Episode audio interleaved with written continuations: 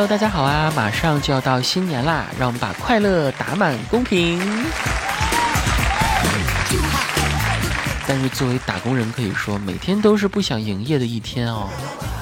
而请假的尴尬场面，则是社恐的巨大修罗场。有人不走寻常路，所谓人有多大胆，请假理由就有多野。外出申请事由，收复台湾。这项任务还是留给王力宏吧。现在只有他来做，才有可能会翻身。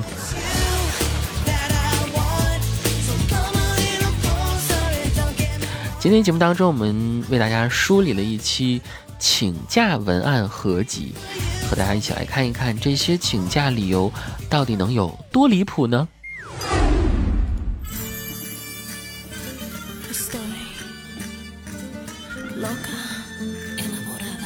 地狱风俗篇。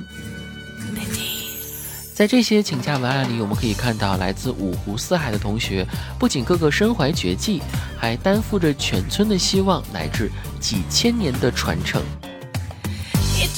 扬州，尊敬的辅导员老师，我们扬州人十二月份是要请假回家炒饭的，毕竟已经有一千多年的历史了，我们还是要去传承这门手艺的。不回去的话，前面十几年的手艺学习就白费了。望批准。湘西，尊敬的领导，我们湘西十二月份下旬会有赶尸放鼓比赛，我需要请假回家练鼓，没有我的话，我们寨子会输。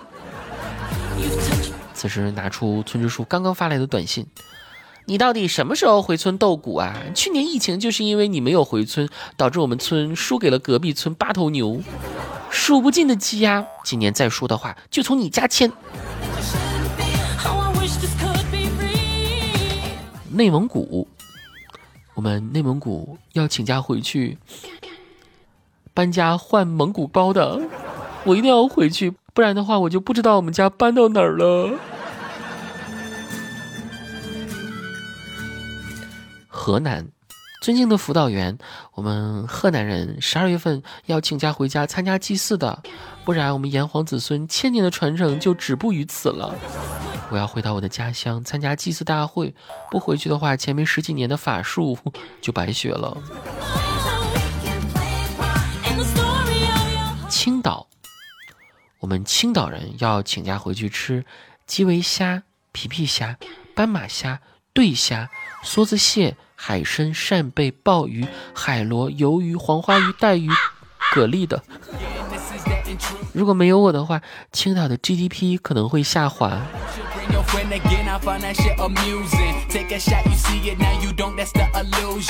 鹤壁，尊敬的辅导员老师，我们鹤壁人十二月份下旬要回去养仙鹤，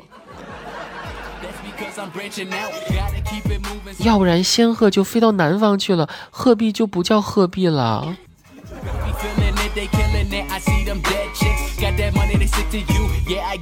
要不然再试试养个牛啥的，也别叫鹤壁了，改叫牛牛牛币。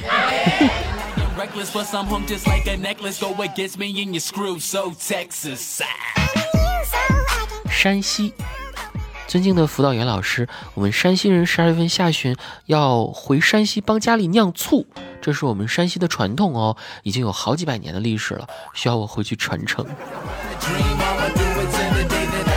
贵州，啊，那我们贵州人十二月份要请假回家干嘛呢？当然是酿茅台酒了，已经有八百多年的历史了。不回去的话，在座各位的年夜饭上就没有茅台喝了。天津，我们天津人要请假回家。被贯口的已经有十八年的历史了。如果没有我的话，今年的相声圈子可能就后继无人了。佛山，我们佛山人要回家练练什么呢？佛山无影脚。我不回家练的话，这门功夫可能要失传。邯郸。我们邯郸人十二月份下旬要请假回家，教全国人民走路，已经有两千多年的历史了。如果没有我的话，全国人民都不会走路了呢。死鬼！平顶山，我们平顶山人要回去修山，不回去的话呢，山就要变尖了，平顶山就不叫平顶山了。下一个城市德州，那自然是要回家做扒鸡哦。如果不回去的话，扒鸡就做不出来。今年年夜饭的桌上可能就没有鸡，那就不能够吉祥如意了。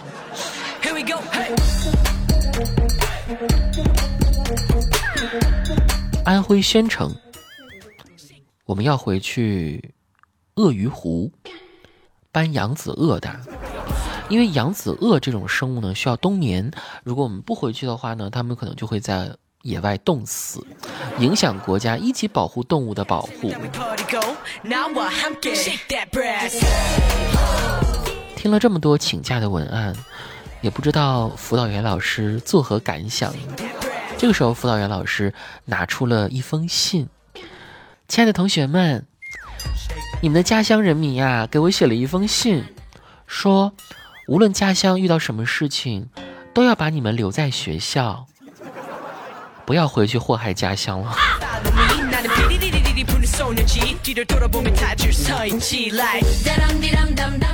鲁迅篇，最近频繁出现模仿鲁迅的段子，用鲁迅体表达单身，用鲁迅体表达 emo，用鲁迅体想表达辞职。那我们说，如果用鲁迅体来表达请假的话，会是一个什么样子呢？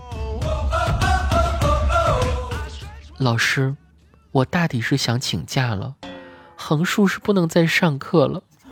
我拿起了两张纸，一张想写请假条，另一张还是写请假条。至于为什么要写两张，也许第一张是草稿吧。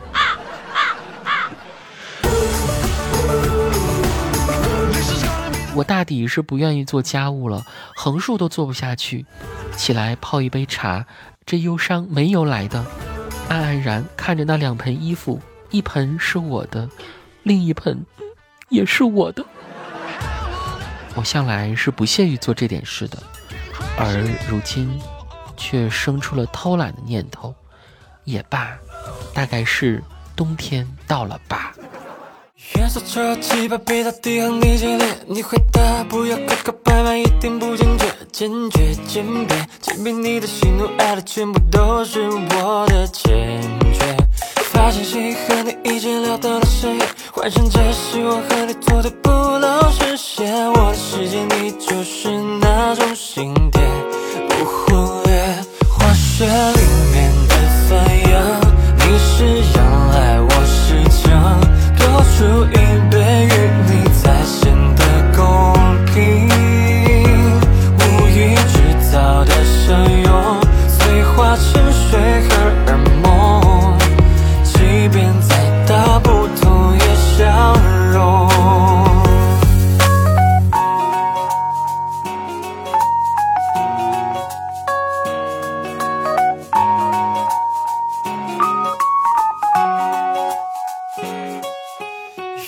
超级怕被他抵抗你激烈，你回答不要磕磕绊绊，一点不坚决，坚决坚决，坚定你的喜怒哀乐全部都是我的坚决。发信息和你一直聊到了深夜，幻想着希望和你做的不老实现，我的世界你就是那种心点，不忽略化学里面的反应。